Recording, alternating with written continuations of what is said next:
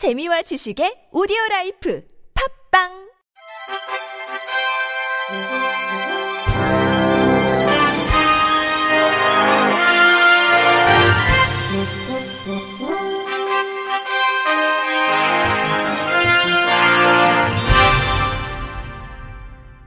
청취자 여러분 안녕하십니까. 5월 첫째 주 주간 KBIC 뉴스입니다. 윤석열 정부의 장애인 정책 국정과제로 개인 예산제 도입, 최중증 발달장애인 24시간 돌봄 모델 등이 선정됐습니다. 장애인 정책은 세 번째 국정 목표, 따뜻한 동행, 모두가 행복한 사회 속 9번째 약속, 필요한 국민께 더 두텁게 지원하겠습니다. 47번째 국정과제로 포함됐습니다. 구체적으로 장애인 대상 복지 서비스 간의 칸막이를 제거해 당사자 선택권 보장을 강화한 새로운 지원 체계, 개인 예산제 도입이 담겨 있습니다. 아울러 최중증 발달장애인 24시간 돌봄 모델을 평가를 거쳐 확대하고 발달장애인 거점병원, 행동발달증진센터를 확충키로 했습니다. 또 장애 조기 발견 개입을 위한 서비스 체계를 구축하고 발달 재활 서비스 지원과 어린이 재활 의료 인프라 확대를 약속했습니다. 전국장애인차별철폐연대 활동가가 서울 3호선 경복궁역 승강장 앞에서 26차 삭발투쟁 결의식에서 언론들의 당부의 말을 전했습니다. 수리아 활동가는 기사의 오로지 내용이라고는 시민 볼모로 출근길 불편하게 했다는 것 말고는 없었다면서 정치인들은 기자님들의 기사를 좋은 먹잇감으로 여겨 시민들과 약자를 갈라치기 하고 있는데 잘 갖다 쓴다고 명심해달라고 말했습니다. 무엇을 위해서 삭발하고 투쟁하는지 잘 기록해달라라는 말도 남겼습니다. 전장현 박경석 상임 공동대표 또한 일부 언론에서 지속적으로 극심한 지하철 혼잡이라는 것만 이야기해서 설명드린다며 돌발적인 상황과 여러 가지 부분이 마찰이 있으면서 대략 10분에서 15분 늦어졌다면서 기존의 출근길 지하철 탑니다 방식대로 하지 않는다고 강조했습니다. 그러나 이날도 일부 언론들은 여전히 서울교통공사 SNS를 인용해 전장현의 시위로 인한 열차 운행 지연이라고 적어 게재했습니다. 전국장애인부모연대는 서울 경복궁역 국립고궁박물관 앞에서 556명의 삭발과 15일간의 단식농성 보고대회를 개최했습니다. 부모연대 윤종술 회장은 우리는 발달장애인 24시간 지원체계를 통한 낮시간 서비스 확장, 일자리 지원, 주택 주거 유지 서비스 지원 등을 요구했지만 인수위는 발표 하루 전날 찾아와 충분히 검토했다며 국정과제 담으려 노력했다 이야기했다며 거짓말이었다고 국정과제 내용은 부실했고 모호했다고 지적했습니다. 윤 회장은 인수위는 사라진다며 이제 우리의 요구를 전달할 곳이 달라졌기 때문에 단식을 중단하고 새로운 투쟁을 이어나가고자 한다면서 새 정부와 보건복지부에 요구한다며 제2차 발달장애인 지원종합계획을 만들 계획을 준비해달라며 실효성 있는 계획을 위한 민간 협의체 등을 통해 현장의 목소리를 들어달라고 요구했습니다. 이어 이제 우리는 지방선거를 앞두고 있다며 지방선거에 출마할 각 지역의 후보자들에게도 요구한다며 우리의 정책과제를 잘 듣고 반영해달라면서 국정과제에 담아내지 못한 많은 정책들이 지역 정책으로 만들어질 수 있도록 끝까지 투쟁하겠다고 외쳤습니다. 이에 부모연대는 보건복지부 장애인 정책과의 발달장애인 생애 주기별 종합대책 이행을 위한 민관협의체 구성, 발달장애인 활동 지원 서비스 확대, 장애 아동 및 발달 장애 성인을 위한 24시간 지원체계 구축, 중증 발달장애인의 일자리 보장, 지원주택 및 주거 서비스 등 지역사회 중심의 주거 자립생활 보장 등의 내용을 담은 발달장애인 지원정책 요구안을 전달했습니다.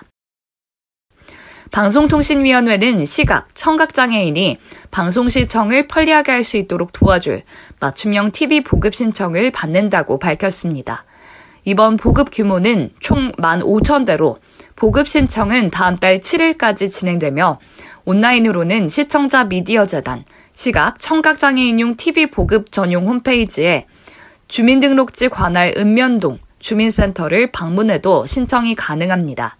시각, 청각장애인용 TV 보급 사업은 2000년부터 자막방송 수신기, 화면해설 방송 수신기로 보급이 시작됐으며 지난 2013년부터는 TV 형태의 통합수신기 개발로 지속적인 기능 개선을 거쳐 지난해까지 총 22만 4,498대를 무료로 보급했습니다.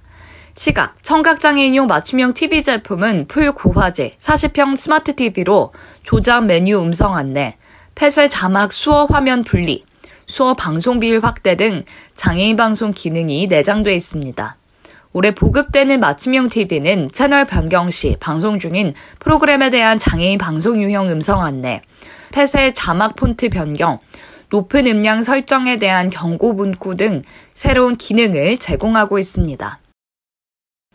국내 공항을 운영하는 한국공항공사가 교통약자용 셀프 체크인을 국내 처음으로 김포공항 국내선에 도입했습니다.